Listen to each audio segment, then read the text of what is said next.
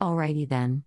Hello and welcome to Sage Words Tarot blog and the audio podcast version Sage's Short Sip Tarot. Merry Monday, everyone. This is what I call a pathway layout for our reading that is intended to look ahead at the week coming up.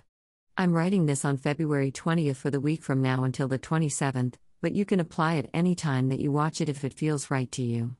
The way I read tarot isn't tied to time any more than it is tied to physical space.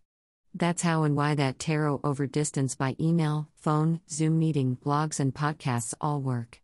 That's why they are as valid of an art form and as valid of a source of inspiration as any other tarot reading.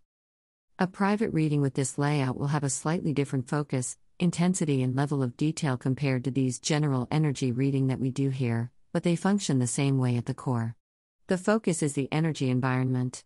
This is a read of the zeitgeist to give you ideas how to best navigate the energies and situations at hand.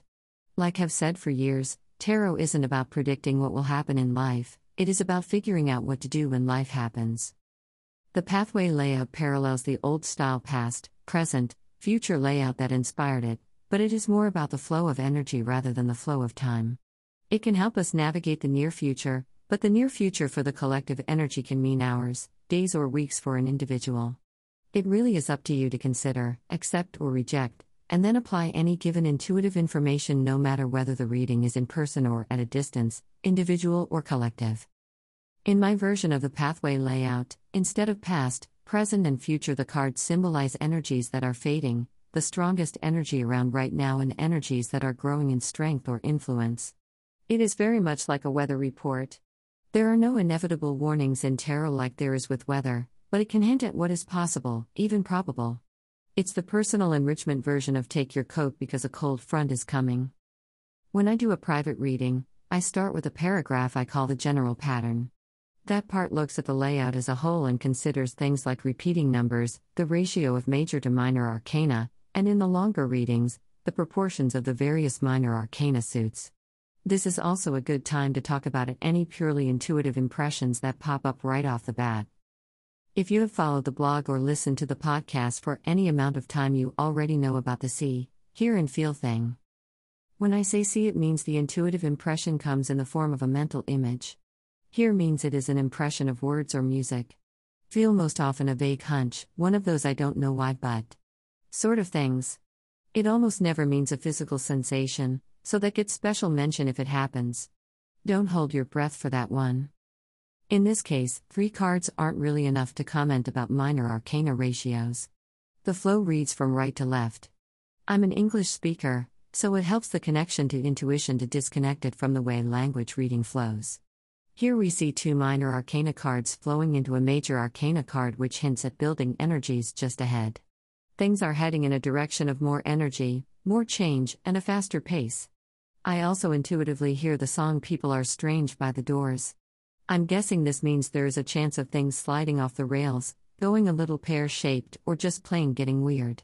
Remember, it is easier to put out a small fire than a big one. Forewarned is forearmed, as the old adage goes. This isn't predicting that something bad is going to happen. This saying that there is potential for strange days, like the weather analogy. Bring a jacket because it might be chilly this evening, that sort of thing. The diminishing energies are represented by the Ace of Wands. Wands cards are connected to the element of fire and our inner passions. This connects to some one card readings I've been doing the past several days. Not all of them were public, so no details, but the basic vibe of it all was plant your seeds now. The energy is right for new projects to have good outcomes. The window for that is closing, so don't wait. Plant those seeds, follow those passions so you can move on to the business ahead and also protect those delicate beginnings you just planted, so to speak. The Page of Cups is one of my personal favorite cards. For it, I hear embrace the strange, which is another way of saying roll with it. The more adaptable and fluid you are, the better the week will go for you. It fits that this message comes through a cups card, since cups are associated with the element water. Here I am reminded of the famous Bruce Lee quote Be water, my friend. It might be weird, but go with it. This is the vibe that is strongest right now and will be the greatest help in the transition from the diminishing Ace of Wands energy to the growing Tower energy. The Tower is the surprise, big, sudden game changer of an event or energy shift. Some associate the Tower with chaos, and the opportunities that can lie within chaos. I like to think it can also be a world changing shift in perception. It can represent a sudden insight, the brain wave, the aha moment that changes everything, especially if you are able to put it into action. Here I am also reminded of the lighting in a bottle card from Dane Osmond's excellent Alleyman's Tarot deck. Not all sudden change is bad.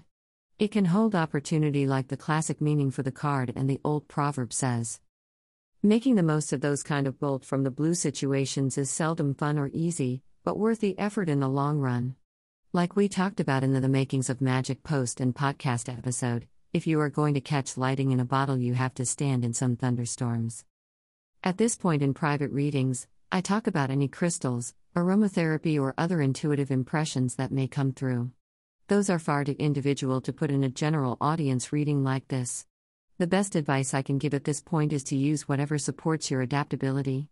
Use whatever healthy coping you knows help you stand strong in a sudden storm. This is a chance draw from your experience, or maybe learn some new things for later, but now is the time for rolling with any lightning strikes so you can catch it in that proverbial bottle. Thank you so much for reading and listening. Any likes, subs, follows, shares, or virtual coffees you can spare are always gratefully appreciated. Podcast folks can, as always, find the related links in the episode description. Tune in next Monday for our next look at the next week ahead. Daily Sip members, tune in every weekday for a tarot contemplation and the time it takes to sip from your coffee every weekday. See you at the next sip.